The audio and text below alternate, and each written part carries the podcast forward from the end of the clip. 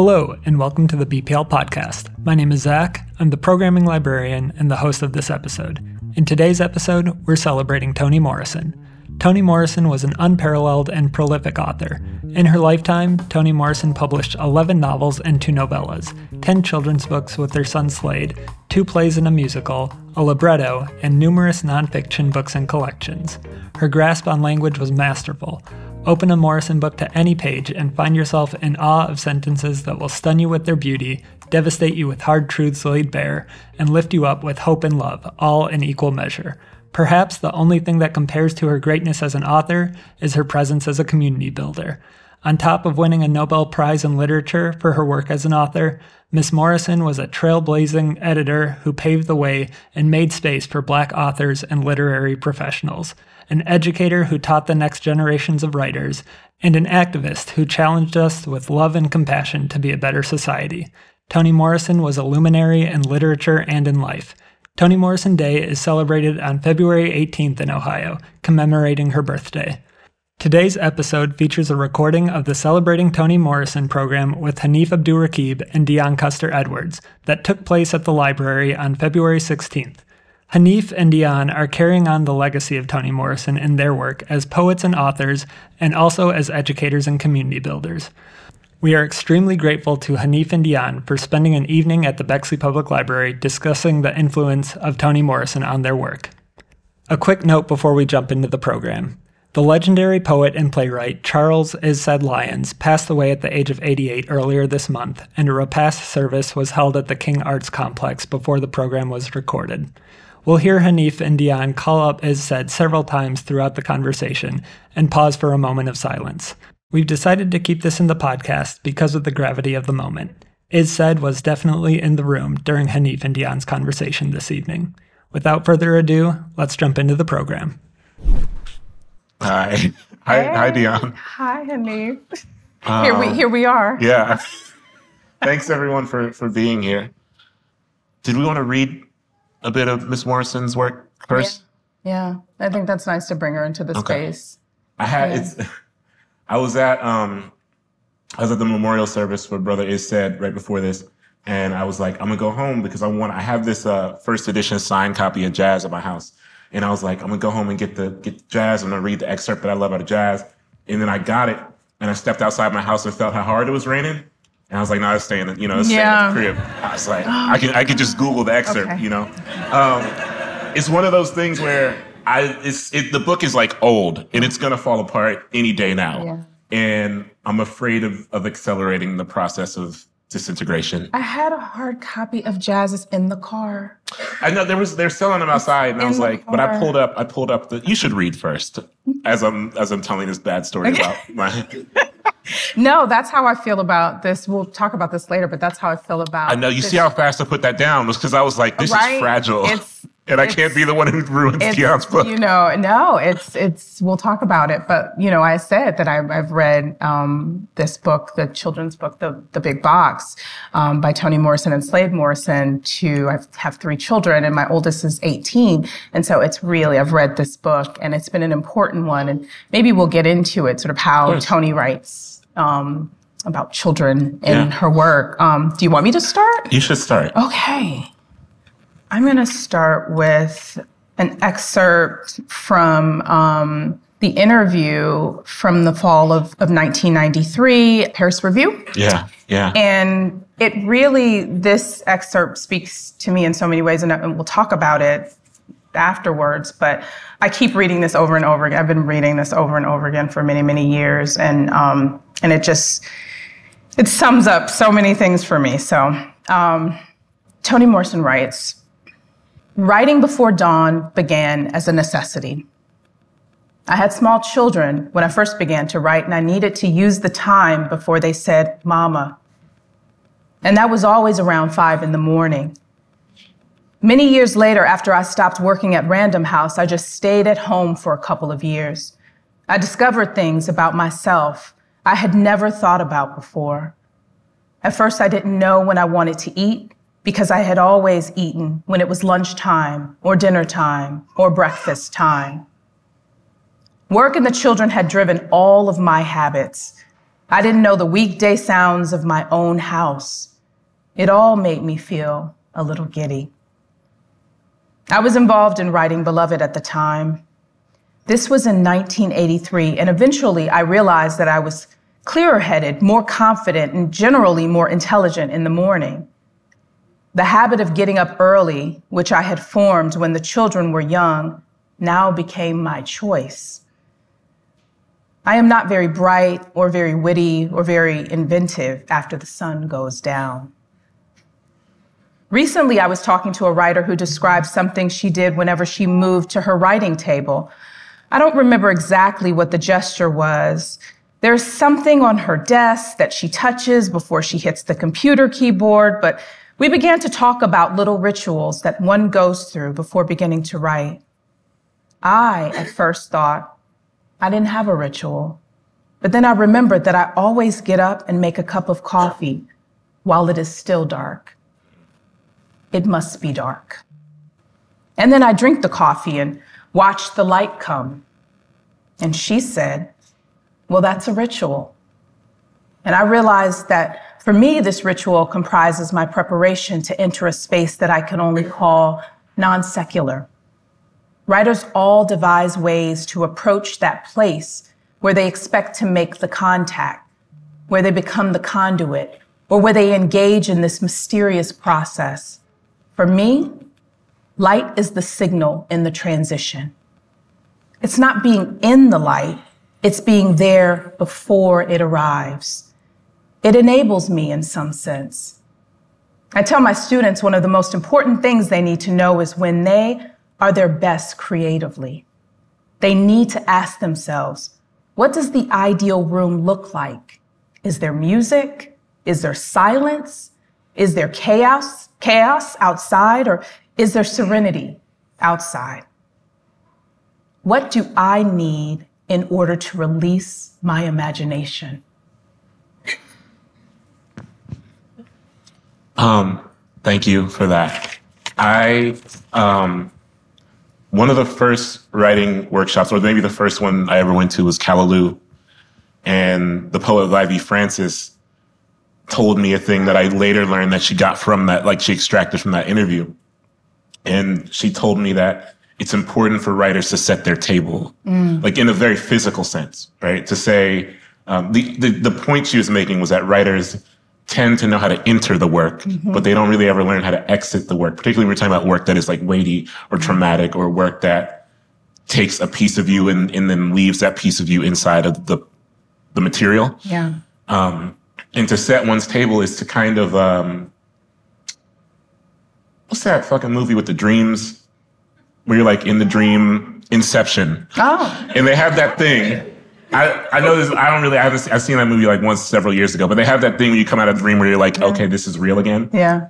And it was a, a reminder. And Miss Morrison is like so ritual based. Mm-hmm. Um, that like I learned. Writers ask me all the time, like, what are your rituals or how can I build? I mean, I just had a had a conversation with the writer at is Isstead's memorial. I was like, yeah. how do I find a ritual for myself? It's like then they find you. You know what I mean? That's like right. because they're born out of necessity. right. Right? Like Toni Toni Morrison learned to build a life around light because that is what she had because as a writing mother, that is what I mean, you know, you know, obviously you know this more than I I, I got like I just have a dog. I have no kids.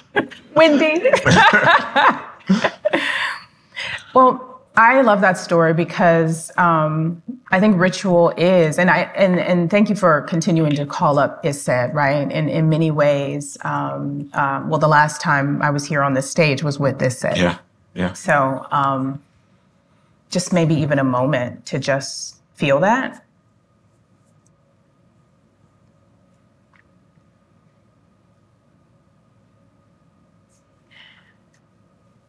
There is something about the dark. Um, I very much find that my brain is doing something incredible in the early morning. And so part of it is all the people in my house are asleep. Yeah. Yeah. And I can do a great many things. I'm I'm masterful, like I take care of a lot of things. I am super creative. Or at least I think I'm trying to be creative at, at these early, early morning times. And a lot of people that know my know my writing practice um, know that. And so it's funny because whether it's social media or text message, I will people who know me know that they're likely to text me early, early in the morning and hear from me. Yeah. Like that's yep. the time to catch me. Um, and there's there's reading that's happening, but there's also I, I, I love the ritual of finding the light, waiting for the light, and that wait I think is full of um, lots of thinking, full of uh, me busying myself. I might be making lunch. Um, some of you know I'm an avid gym goer, yeah. so I am in the gym getting my brain going as well uh, and thinking. But also, a lot of my writing happens in the early morning. And I agree, there's something about what the brain is capable of doing early in the morning that for me, I think it's the exhaustion from the end of the day. Right. Right? Like right. Toni Morrison talks about um, some, somewhere either later in that interview or another interview, um, I remember her saying, it just doesn't come out the same in, in the evening. And that makes a ton of sense to me. I mean, in, in some ways, working full time, having a life, raising two sons as she was. Um, when I, when I think of, of being a mother, and trying to find time to write, that is almost the only space. And for, for a little while, I was thinking, is that selfish? Is that, is that, no, it's the time that I have. And it's the time where I've even written about it. It's so quiet. Mm-hmm. And there's a stillness, but there's activity. And, and so that, that passage really resonates with me. I think ritual in terms of, I think we both watched the sky. You watched the sky too, yeah. right? Yeah. Yeah. Um, and so there's something amazing happening in the sky in that early morning. And sometimes there's a picture that I might take, but sometimes there's just sitting by the window. The window's important yeah. where I write too. I need to sit by a window. And I just love the sort of slowness of here is the light coming to be. Um, so yeah. Yeah. I'm going to read an excerpt from Jazz and it's important for two reasons. So there are two libraries that are really important to my life. One of them is the Livingston branch on the east side. Mm-hmm. But before the Livingston branch was built, I would come, like my parents would take me here when I was very young. And the first time I held a copy of jazz was in this library when I was just like, I don't know, small enough to read, but not small enough or not big enough to kind of, mm-hmm. you know, that kind of in between phase where you're just like grabbing anything and looking at words. But I opened jazz and kind of some thumb through it. And there's this excerpt excerpt I love because I think what Toni Morrison does does really well as a writer, like from a craft standpoint, that you know, sometimes I feel like people talk about Toni Morrison's work from a craft standpoint with these like vagaries. Mm-hmm. They use these broad, overarching words like musical or mm-hmm. poetic, which to be honest, like that type stuff gets affixed to black writers more than any other writers. And it doesn't actually say anything.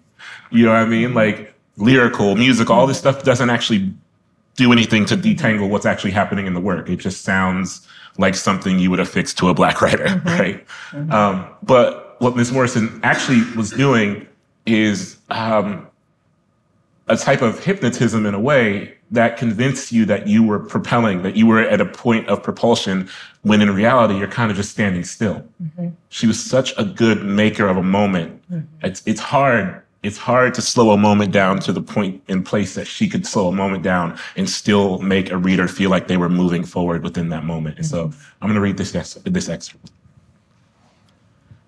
I'm crazy about this city. Daylight slants like a razor cutting the buildings in half. In the top half, I see looking faces, and it's not easy to tell which are people, which the work of stonemasons. Below is a shadow where any blase thing takes place, clarinets and lovemaking, fists and the voices of sorrowful women. A city like this one makes me dream tall and feel in on things. It's the bright steel rocking above the shade below that does it. When I look over strips of green grass lining the river, at church steeples, and into the cream and copper halls of apartment buildings, I'm strong.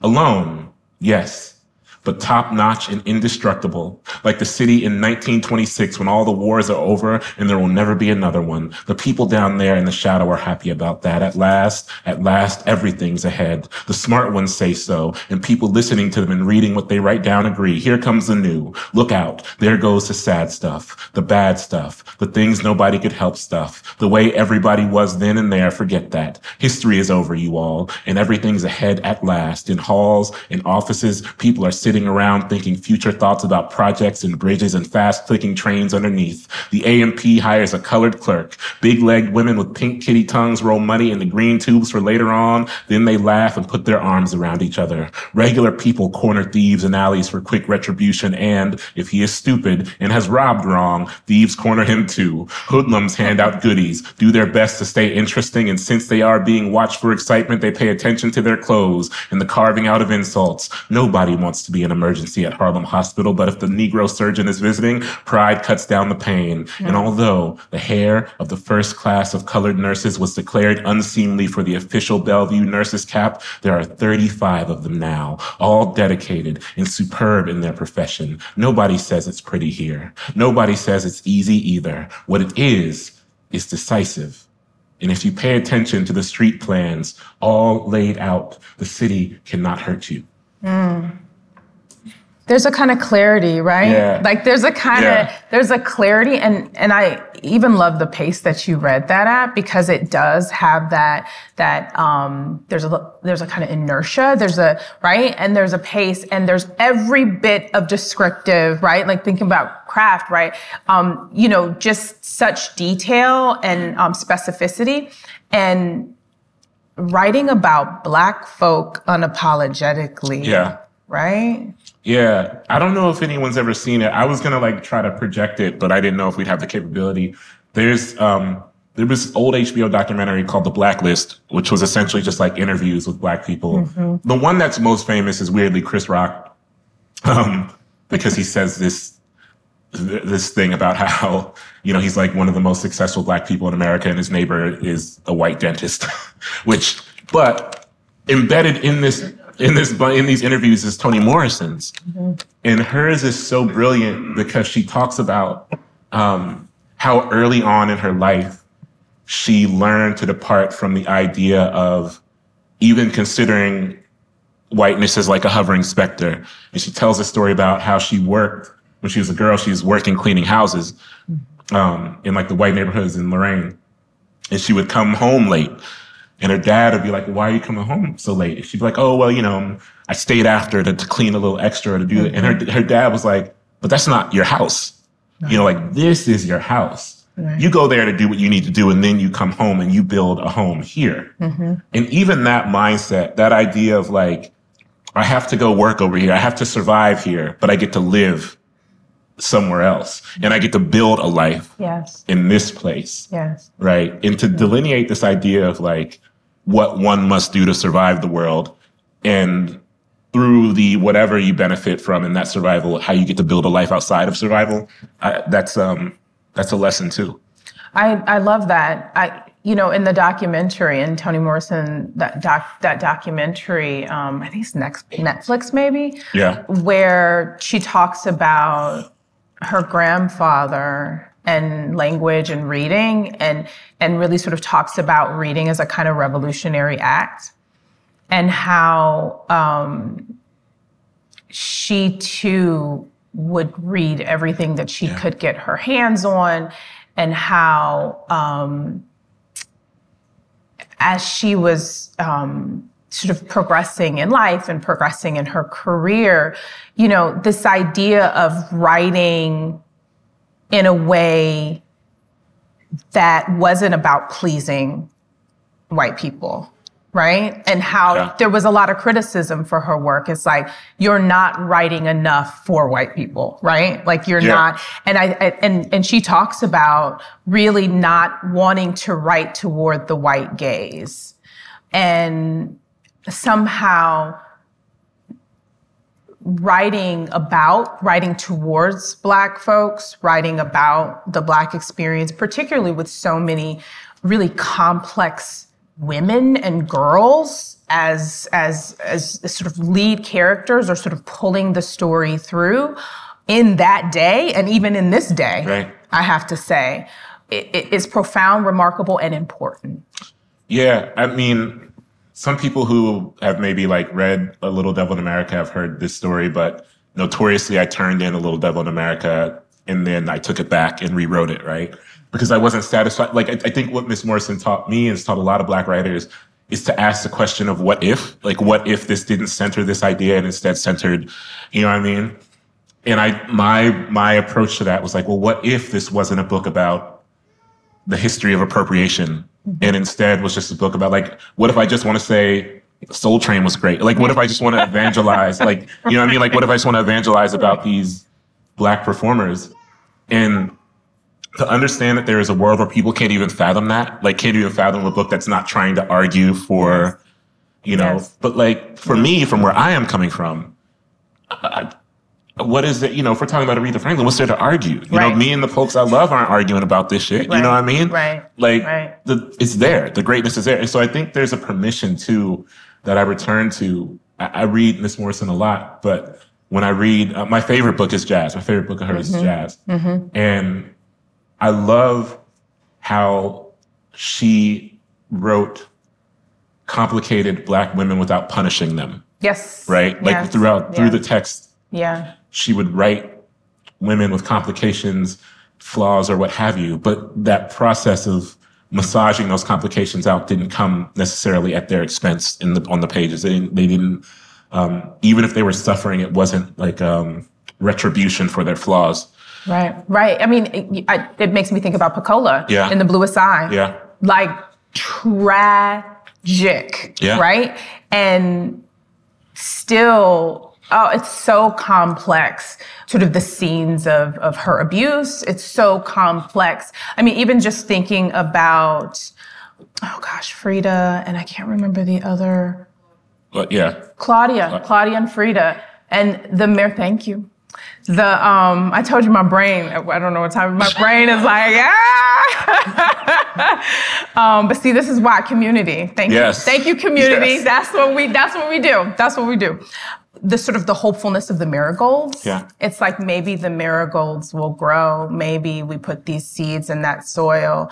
Soil being a metaphor for so many, including their bodies um, and maybe those marigolds will grow and then when they don't right like it, even when they don't but there's still this sort of hopefulness and even some of the sort of last um, imagery of Pecola, right like this idea of um, of um, I don't know, just the sadness and the darkness and the losing one's mind, even or body, right? And the way that Miss Morrison wrote about the body yeah, and wrote about what the world might do to the body, particularly a, a, a- black girl body, a, a, a black woman's body, what what happens to the body, and and the complexity of what is happening to the body in a world in a society where maybe these bodies are are, are seen in a way that is less than or that is not included or, or or whatever the way that body might be seen, and how there was still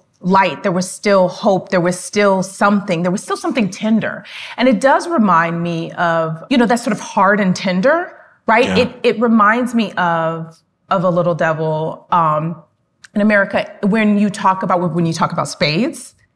And then when you talk about the sort of tenderness between, um, it might have been Wu, where you talk about Wu Tang, like Yeah, like the yeah, tenderness, Wu-Tang, yeah. right? And just this idea that that there might be tenderness as well as it, it's like that harmony and hard, right? It's Yeah. that, and she could do that um, in, in a way that you could not stop reading. You could not stop thinking about it. You, you, you you almost can, you know what's about to happen, Yeah. and yet you can't stop reading. And then it's so also tender right.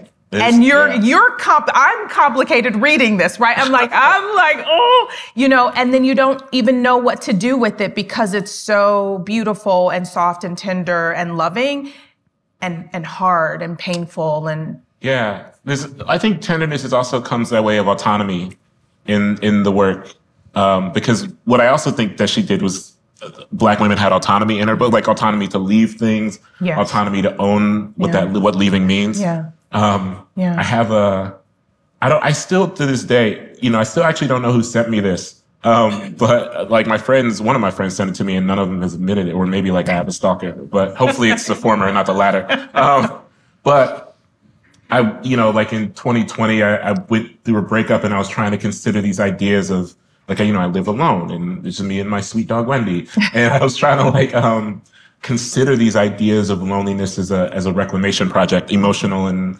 material in whatever ways you can. And someone sent me this, this big flag that I now have in my house that is a quote from the, yes, my lonely is mine. The Yeah. full, you know, your lonely is yours. And, but I, I, think all the time about how Miss Morrison offered autonomy to her characters, particularly the women.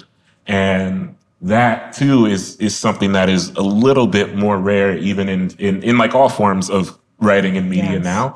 Yeah. But it's still is exciting for me when I read something or watch something or whatever and kind of see, um, a black woman exiting on her own terms and building up a, a, a world that is her own. I mean, it's a very like 90s R&B. You know, I grew up on 90s R&B. You know what I mean? Oh, So it's like, I mean- that is where I, I saw it like most manifested, right? Like, I think like, I grew up on like- 70s R&B, It's like, uh, leading into 80s and 90s, yeah. right? Yeah. It's like yeah. a funny, I mean, like you can draw, it, it may be funny on its face to say that I draw a direct line between Mary J. Blige and, and Toni Morrison, but it's I there, like these are, these absolutely. are, these things are Absolutely. blueprinted throughout a history. Absolutely.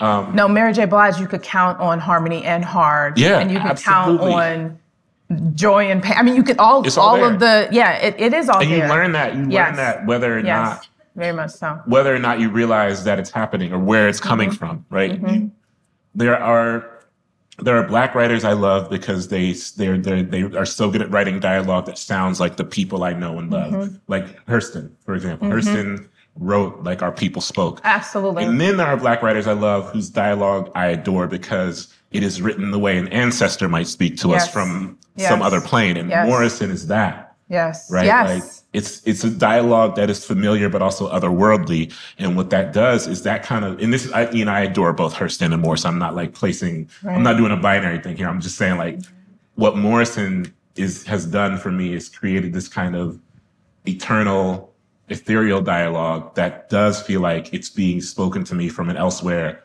someone from someone who is not alive so i don't have to i don't have to do a direct accounting of the language right Yeah. i can read something and say my mother would maybe say that yeah. because yeah. she's not here you know Yeah, uh, no, absolutely. It's it's interesting because Lorain is I'm originally from Cleveland, and so Lorain is not that far from Cleveland.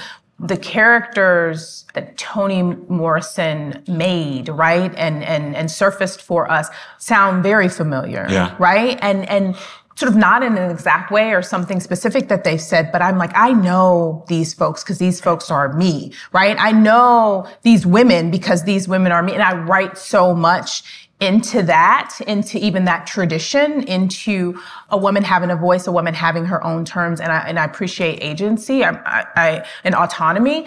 I, I'm going to call that up in a minute with the way that that Toni Morrison wrote about children too, because I want to talk a little bit about that. But I, I appreciate the um, the tradi- a, a literary tradition of a Toni Morrison, a Lucille Clifton, a Gwendolyn Brooks, a Rita Dove, right? Like these are the folks that I'm writing inside of and calling to and saying, um, these are my mothers. yeah yeah, yeah. These are my mothers, right? And when I say mothers, I say grandmothers and aunties and and um, mothers who weren't quite mothers, mothers who would um, have a little something to say to you if you were a little bit beyond where you needed to be, or you know, we were mothered, right? Yeah, We were mo- yeah. were mothers and mothers and mothers, and I'd like to think in some ways um, that might be me sometimes, right?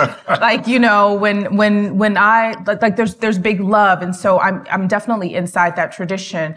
But I want to revisit what you said about a kind of autonomy or agency, because what I appreciated about Miss Morrison, particularly around, I, I didn't realize that there were 10 children's books actually um, that she wrote with Slade Morrison, which is really lovely. But there is this one, um, The Big Box, which is uh, a book that I have read to my now 18 year old.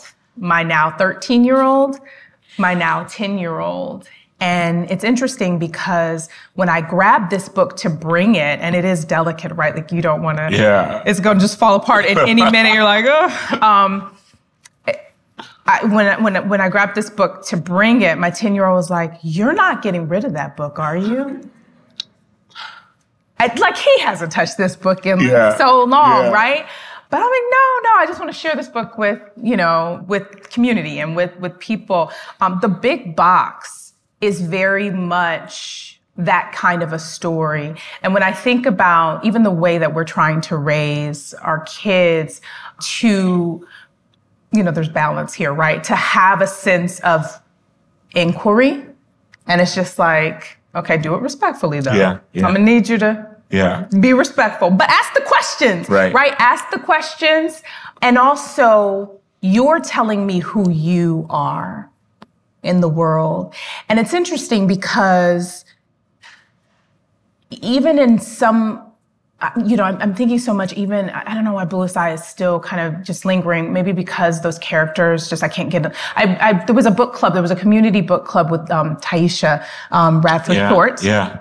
Of and um, and and several others uh, where the bluest eye we read we read it and there was a there was a conversation she leads these community um, uh, sort of learning groups and there was a conversation all women we read the bluest eye and i came to the conversation sort of ready to talk about i took notes i was ready i was like oh i reread the bluest eye um, and could not join the conversation which was virtual at the time it was during the pandemic and couldn't join because my kids yeah. they were just, it was a lot going on in the background. I was like, y'all, and I kept typing in the chat, I'm gonna be there, I'm gonna be there. And I was listening, but I couldn't really deal with it be, because of the kids. And, you know, it just, it, it makes me think of, um, it's such a sidebar story, but it makes me, it makes me think of how Toni Morrison talked about children sort of just being there Right. but Yeah. not being attended to, not being loved, not necessarily being even cared for. And yet there was love. There was a kind of of maybe a presumed love or an assumed love, um, a kind of a, a kind of love that I guess if they're doing for me, you know, that must be love kind of thing. But in this book, there is this um, I don't know, it's a story about adults kind of really trying to sort of keep a child in a box, trying to keep a child in a, in a particular kind of way, trying to say, we're going to give you all the things you need. You're going to have all these things, you Yeah. know, you know, whatever the things a child might need, toys and snacks and all the things. But I'm, I need you to stay in this box. And, and, and there's a repeated line in, in the story that talks about, because you don't know how to handle your freedom.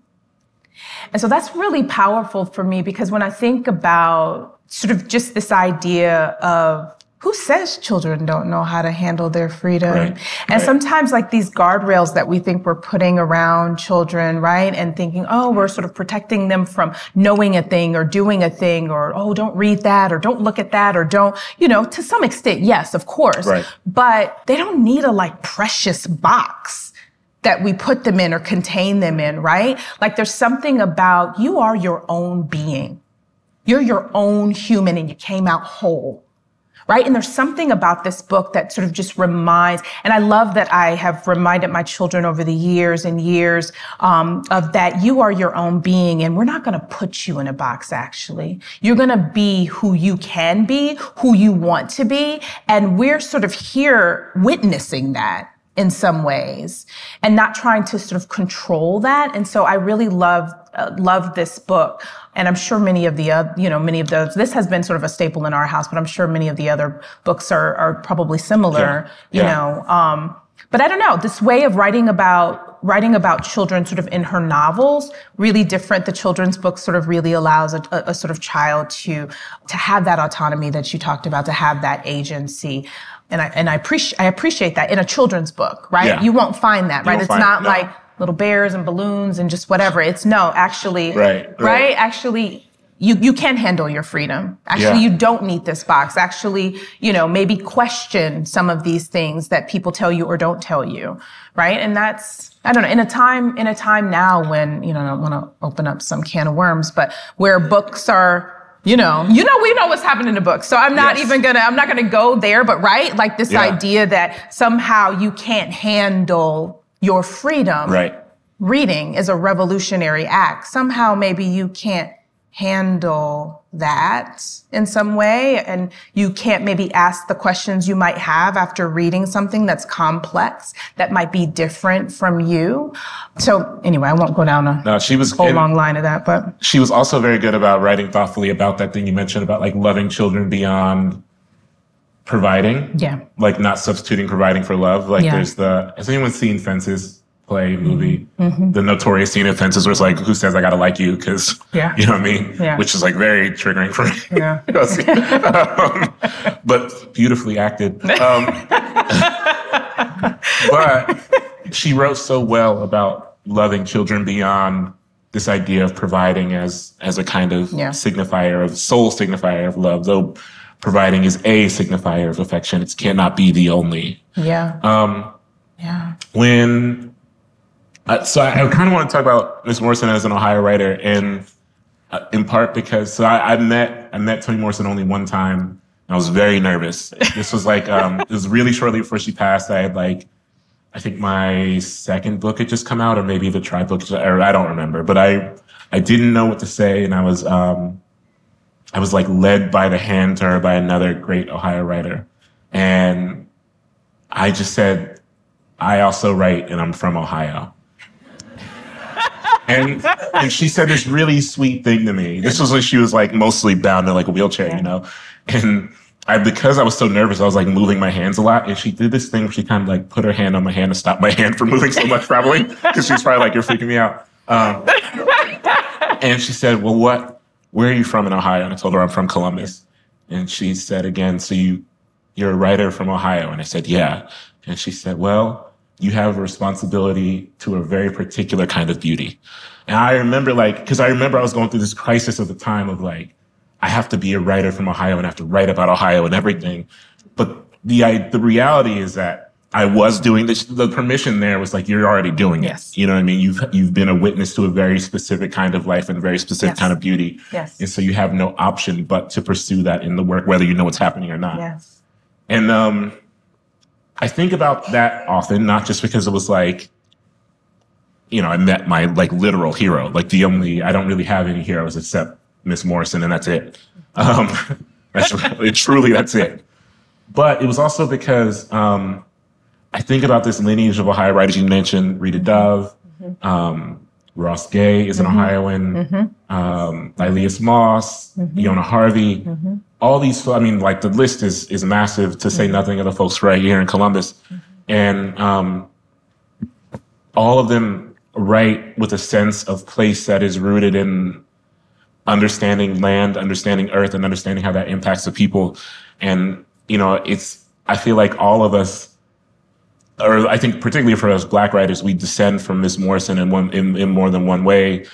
Um, the only reason I took the editorial position at Tin House when I was all like, I don't really know anything. I don't know shit about editing books, like for real. like I don't know. anything. And they were like, "Do you want to edit books?" And I said, "Well, that's what Toni Morrison did, so yeah, you know." and and really, like very seriously, and I'm not I'm telling this story not to pat myself on the back at all, but to say that this is what I learned from Miss Morrison, whose ethos was always about particularly evading the idea of black scarce like the scarcity of black genius. Mm-hmm. Because if we are to believe that black genius is rare, that means that there's no accountability in our communities. Right. That means that there is no standard that anyone can be held to because we are saying that person is the one. Right. And there's no there's no one like that person. And so that person has to be everything. And even if they're not, we'll let it slide. And so I was like, the approach, the way I learned, you know, all the all the writers that Miss Morrison brought to the forefront during her editing career. I took the position at Tin House not because I know how to edit books, but because I was like, there are black writers in the world who are better than I am and I want people to find it. And the first book I edited was Prince Shakur, Prince Shakur? out of who's like from Columbus. And I called Prince and I was like, what are you working on, fam? And he was like, well, you know, I submitted this book to Tin House already. And they said no. And I was like, well, I wasn't there. So send it to me again. Yeah. Like send it to me. And and he sent it to me. And I went to Tin House. And was kind of just like, this is this is what I want. Like this is what this is the package. You know what I mean? Like if I'm coming here, this kind of work is coming with me.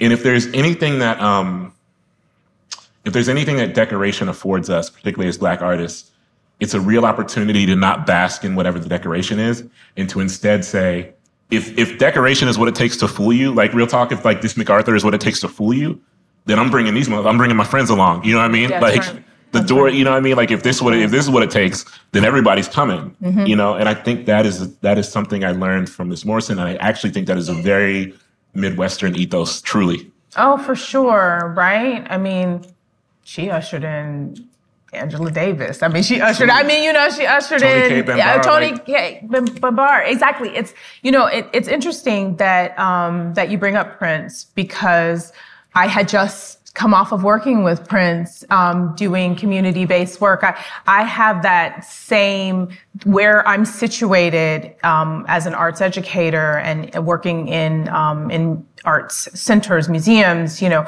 arts institutions, if you will, being able to sort of hold space for someone that might identify similar or even different to see me really just making room for and supporting artists, right? Can I say something too about? I don't want to embarrass you. I've told you this before though.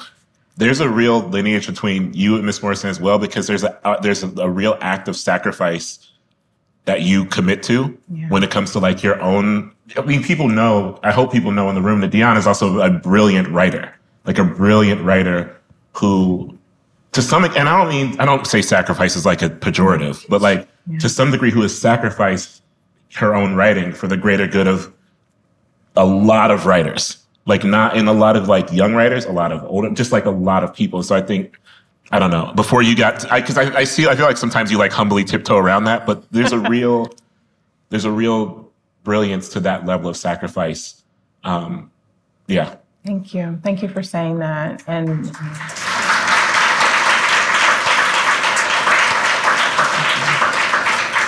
um, there is a commitment, right? There's a commitment to su- supporting artists. There's a commitment to holding space, and the writing did have to take, you know, move to the side. Maybe there would be a different career that I might have if if I made a different choice, but this was the choice. Yeah. And I don't take it back. And I love it. And um, it does allow me to work in many ways with with you and so many others, right? There's so many amazing artists um, here and beyond here that um, I've gotten a, the opportunity, and I am a better person for that. And the writing will come, and the writing does come. yeah I, I want to circle back to meeting Toni Morrison because I did too. In the 90s, um, back when Frank Hale, the Frank Hale Center, Yes. the old Yeah, Frank old Hale Frank Hale Center, Center, um, where we used to gather and could find a place. And back when, um, when it sort of, I don't know, just we would find each other there. And Ohio State, um, I went there for undergrad, and um, Ohio State was a big place, and the, the Frank Hale Center was just some place we could find each other.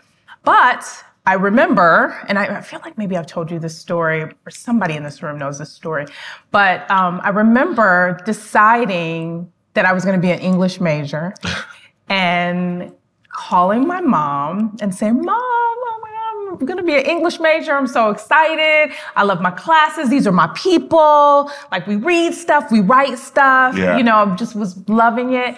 And um, she said, "Well, I was I was wondering when you were going to um, decide that, when you were going to choose the major that that in in her mind it felt that was a natural right that would be a natural thing for me to choose. And i said well why didn't you tell me?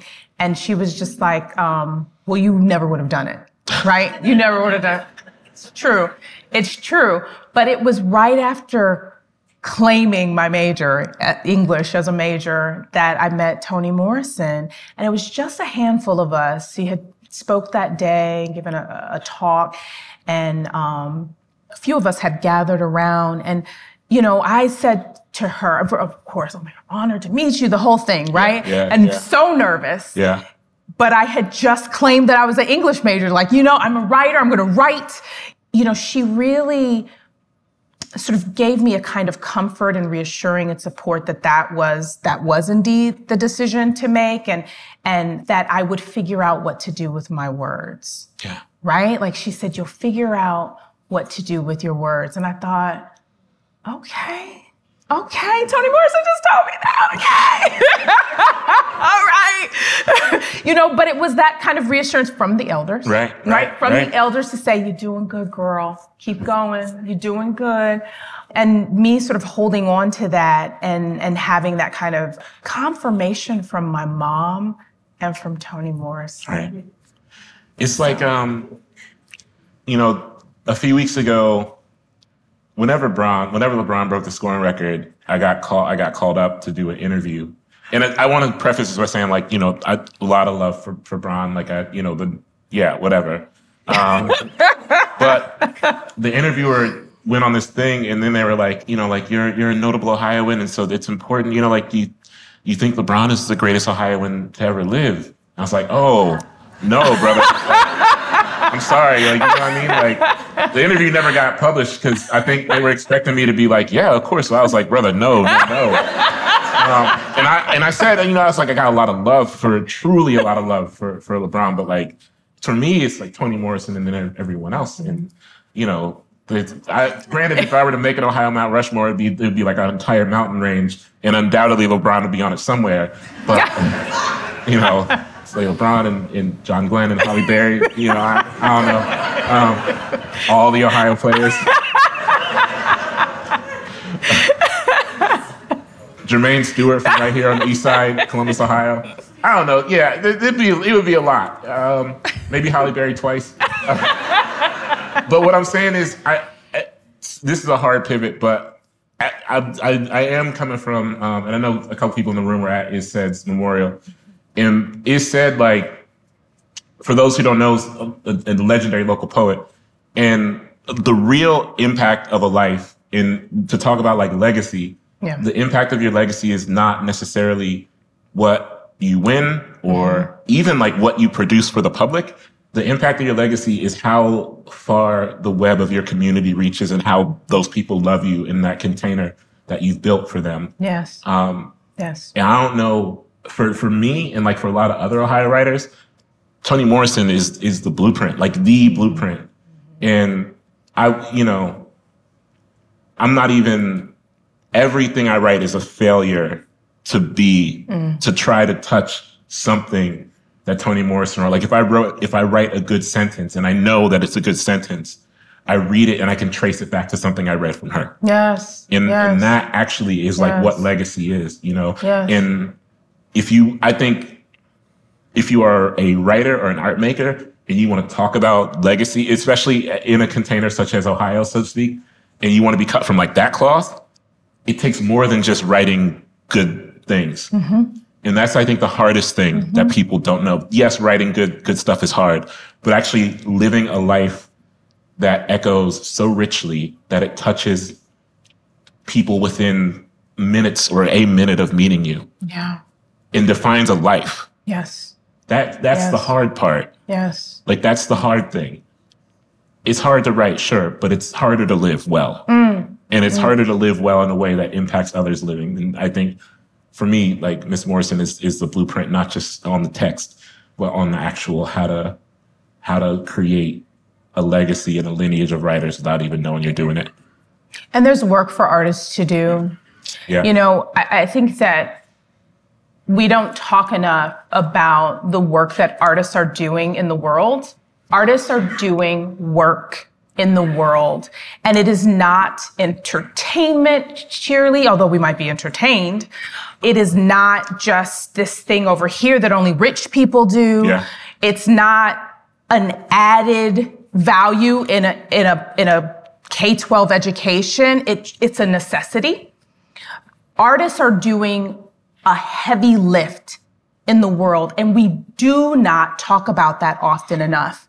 And it's interesting to be having a conversation about Toni Morrison, to lift up Is Said, to think about, because Is Said, I spent many uh, days in the Frank Hale Center yes. with Is Said as well, with all of the blessings and all of the guidance and all of the ways that Is Said raised all of us, right? And how Toni Morrison has done that as well, and how that can be direct or indirect, yeah. how the ancestors can raise us, how the great artists can raise us, and how the artist can have an accounting of what we are doing as humans in a life. It is not an extra thing you put on your menu of life. It is a necessity art. And I, if I can read something from yes Toni Morrison that that uh, in 2015 that um, that I think sort of really calls upon that. You know, James Baldwin also talks about if you want to know what's going on in the world, you need to ask the poets, and yeah. by poets. He meant artists. Yeah. All the artists. You could ask philosophers, you could ask doctors, you could ask business people. They're doing some fine things, I'm sure.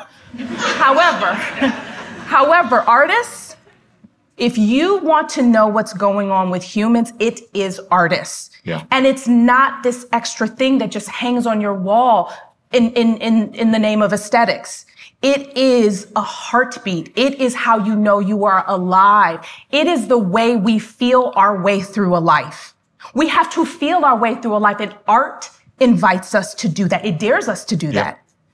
So I'm going to read this because we've talked about, right? There's there's these points where artists are feeling a thing and it's hard and you're not sure what to do with that hard. You're not sure what to do with the pressure. You're not sure what to do with all the things that you feel. And I tell people, you know, when you're an artist, you can't turn that off. No. You can't say, not today. I can't feel this thing. I'm not sure what to do with this thing. It is constant. Yeah. And you can't turn it off. And it's just, it's just moving through you. And so that's where the making happens. And so I want to read something that, that kind of, that sort of talks about that. This is Toni Morrison, um, 2015, The Nation. I am staring out of the window in an extremely dark mood, feeling helpless. Then a friend, a fellow artist, calls to wish me happy holidays. He asks, How are you? And instead of, oh, fine, and you, I blurt out the truth. Not well. Not only am I depressed, I can't seem to work, to write. It's as though I am paralyzed, unable to write anything more in the novel I've begun. I've never felt this way before. I am about to explain with further detail when he interrupts shouting, no, no, no, no. This is precisely the time when artists go to work. Mm. Not when everything is fine, but some, but, but in times of dread. That's our job. Dictators and tyrants routinely begin their reigns and sustain their power with the deliberate and calculated destruction of art, the censorship and book burning of unpoliced prose, the harassment and detention of painters, journalists, poets, playwrights, novelists, essayists. Forcing a nation to use force is easy when the citizenry is rife with discontent, experiencing feelings of a powerlessness that can be easily soothed by violence. And when the political discourse is shredded by an unreason and hatred so deep that vulgar abuse seems normal, disaffection rules. Our debates, for the most part, are examples unworthy of a playground. Name calling, verbal slaps, gossip, giggles, all while the swings and slides of governance remain empty. Miss Morrison writes further, none of this bodes well for the future. Still, I remember the shout of my friend that day. No, this is precisely the time when artists go to work. There is no time for despair, no place for self-pity, no need for silence, no room for fear. We speak, we write, we do language. That is how civilizations heal. I know the world is bruised and bleeding, and though it is important not to ignore its pain, it is also critical to refuse to succumb to its malevolence. Like failure, Chaos contains information that can lead to knowledge, even wisdom, like art.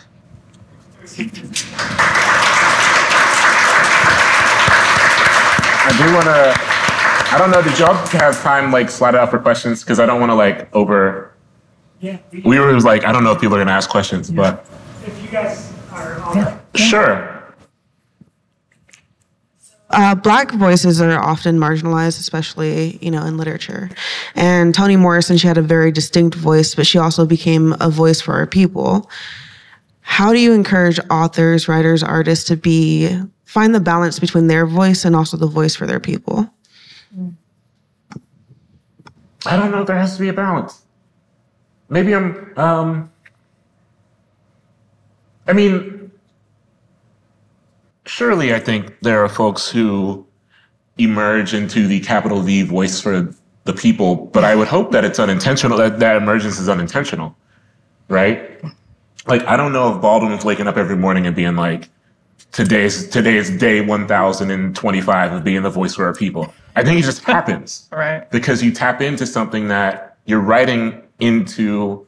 Um, I sometimes think like black creativity in uh, any landscape, but like let's say the American landscape is pushing into an absence. You're creating into absence, or you're creating into what wasn't always absence, but had something stolen from it, right? And I think in the process of that making, in the process of like running into that absence, you are fulfilling a need ideally not just for yourself. And if you are fortunate, if that need is fulfilled for enough people, then you become a resonant voice. But I, my hope is that that's never intentional. My hope is that it's just what one is called to do, and then the results of that calling lead to some sort of legacy. But again, I think like Miss Morrison, that legacy is not just in in the writing work. That legacy is also saying other people are coming along with me because there are as many there's potential for as many voices of the people as there are people you know um, and so i think some of that too is saying like yeah i'm not i am not going at this alone and as a matter of fact not only am i not going it alone i actually require uh, not just an audience but i require a community to walk alongside me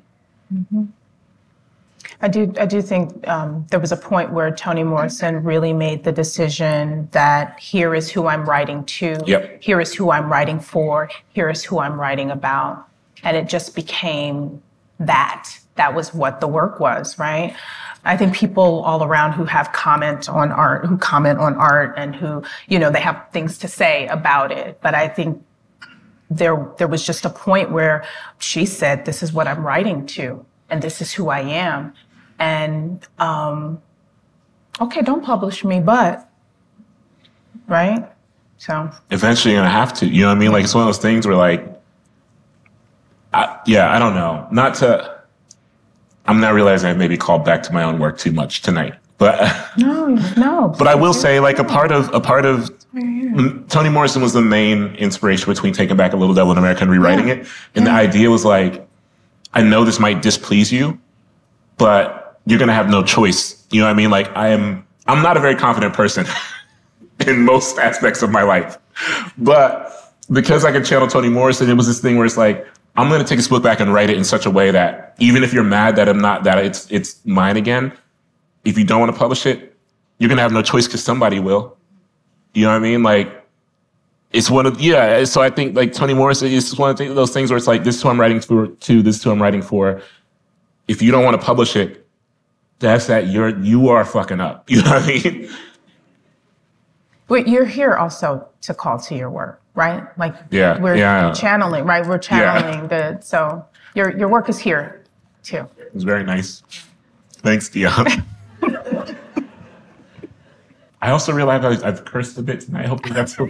I was, I was like with the, you know, I love. Shout out to Kim Letty and, and the Mosaic folks. I was like kicking it with Mosaic folks a couple weeks ago. So I pop in on them sometimes. The high school program, Yep. and and I was in there like talking how I talk, you know. And then one of them in the in the Q and A was like, or like the, the they do a great talk back at the end.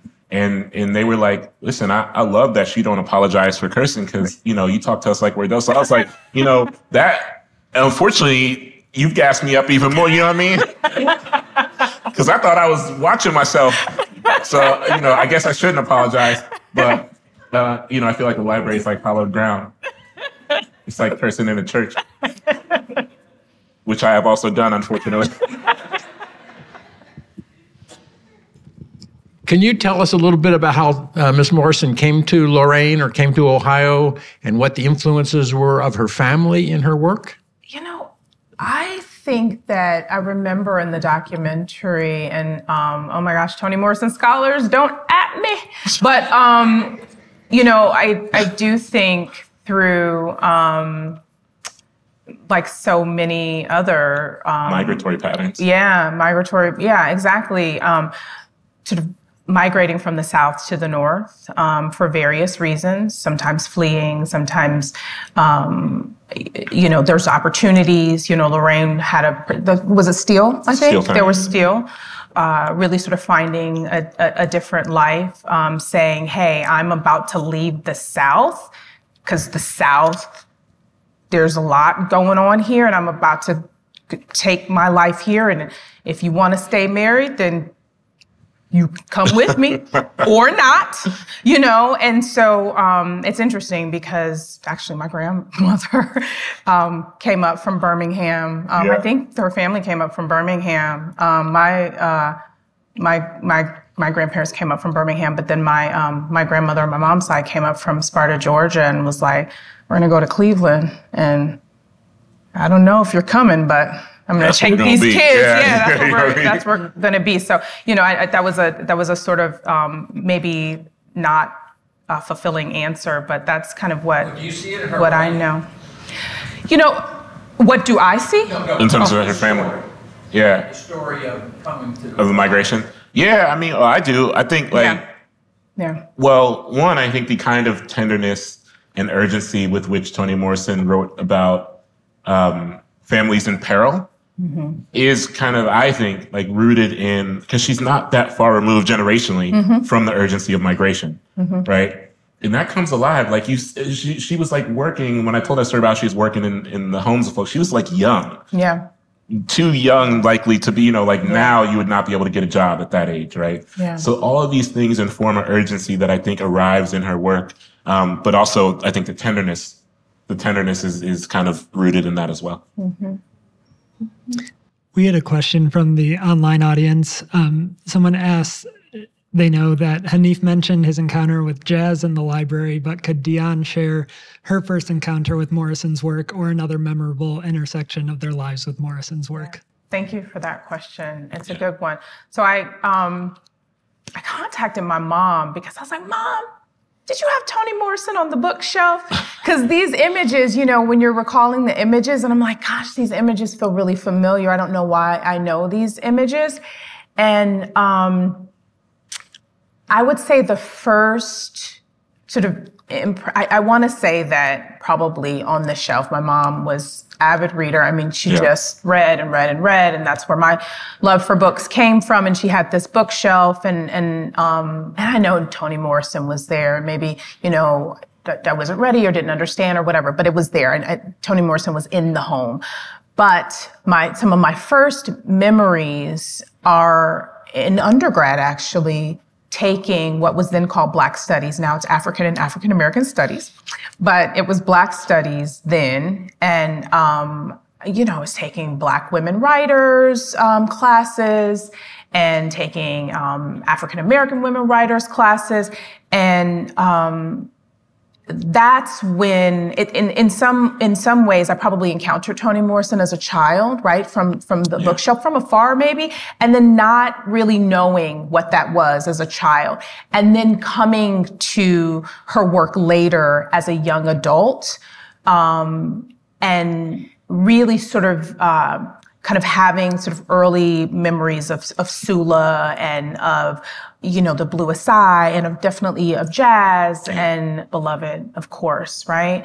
Not even really ready for that in undergrad as a, as a young adult. And then coming to those works later. Cause I don't know, you just keep rereading Toni Morrison, right? It's just like, I've lived a little, maybe I'll get something even I just feel like I get something more like you know you you just keep reading Yep. the work and just it's like okay I've lived a little I've had a few experiences ah I get this I get this so um, I hope that answers your question so I do feel like as a child for sure exposed but I think the the the the biggest sort of imprint is is undergrad and in, in, courses where there were amazing um, graduate students actually. Um, uh, black women graduate students that were sort of introduced and professors that were sort of introducing me to this work and and I'm I'm, I'm lucky to have encountered encountered that with um, in communities of women really in, in many of yeah. these classes um, to be able to sort of talk about some of these topics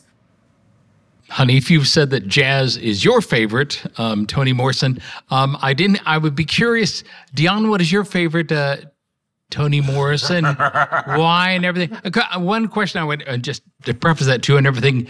Um, critics, um, I think about 10 years ago, said the greatest novel of the last 25 years was Beloved. And of course, I think it's a, where did the two of you see, you know, because I think it's her most famous work, part, partly due to Oprah. but uh, but where do you see that in in her canon of works and everything? And so and again, so about that, and also your favorite book, Dionne. Oh, favorites. Uh, don't ask me the favorites question. um, you know, favorite. I don't know. I do actually really love jazz. Also, I yeah. I really love that. It's in, in the car um, right now. It I really love that. I can't stop. You know, maybe it's not about favorite. It's the book you can't stop thinking right. about. And I do think that um, the Bluest Eye, I can't stop thinking about it. I just can't stop. Right. Like, and I, I feel like it keeps coming up in my life. Um, Beloved scared me mm-hmm. and just really, you know, I, I, definitely that sat in my in gut and stuck to my bones. I mean, even Sula, right? But um, yeah, I don't know about favorite, right? In in some ways, there's, and then you know, I, I don't think we talk enough about um, the essays, right? Essays um, oh, the essays are amazing, yeah. and so there's there's a couple of collections of essays, um, and then children's books. So I don't know if there's favorites, but there's definitely. Um, I, I and I continue to love the big box. So you know, I feel like my brain works in favorites, unfortunately. Uh, so I will say, like obviously all of the books I love, but Beloved is my fourth fourth favorite mm-hmm. Morrison book after Jazz, Sula, Bluest Eye. Mm-hmm. Yeah, mm-hmm. Sula, you know, like I, I grew up with a mother who loved books, who loved reading, and I think my mother like put a lot of books in my hand, or like just had a lot of books around that were about quote unquote complicated women or written by women. Like one of the first books I ever read was uh, Your Blues Ain't Like Mine, Bebe Moore Campbell. Mm-hmm. Um, these kind of things. So Sula really spoke to me even as a young person. Mm-hmm. But I say all I say like all those books are, you know, the best book of all time. So and there's there's you know there's this idea of of a sort of complicated character. Like I think of um, Kerry Washington's character in Scandal, complicated character that I love actually. Um, I miss Scandal in the writing, but um, you know there's the there's the complicated character but there's also the complicated society and the complicated right. life there's the there's the perfectly amazing wonderful um, woman who is is is the center of this story that is living in a in a world that will maybe never accept her, never think that she's beautiful, never think that she's worthy, never think that she's valued, never think that, and and then you still sort of have to make a life, and so that's that's some of it too. Yeah. Thank you for tuning into the BPL podcast today. I hope you enjoyed. To find out more about the Bexley Public Library, including upcoming events, visit our website, bexleylibrary.org, or the handle at Bexley Library across all social media platforms. Special thanks to FOMO Deep for lending us their song Bourbon Neat for the podcast. Check out all their music at FOMODeep.com. Email me with any questions, comments, or suggestions at podcast at bexleylibrary.org. Thank you. Thank you.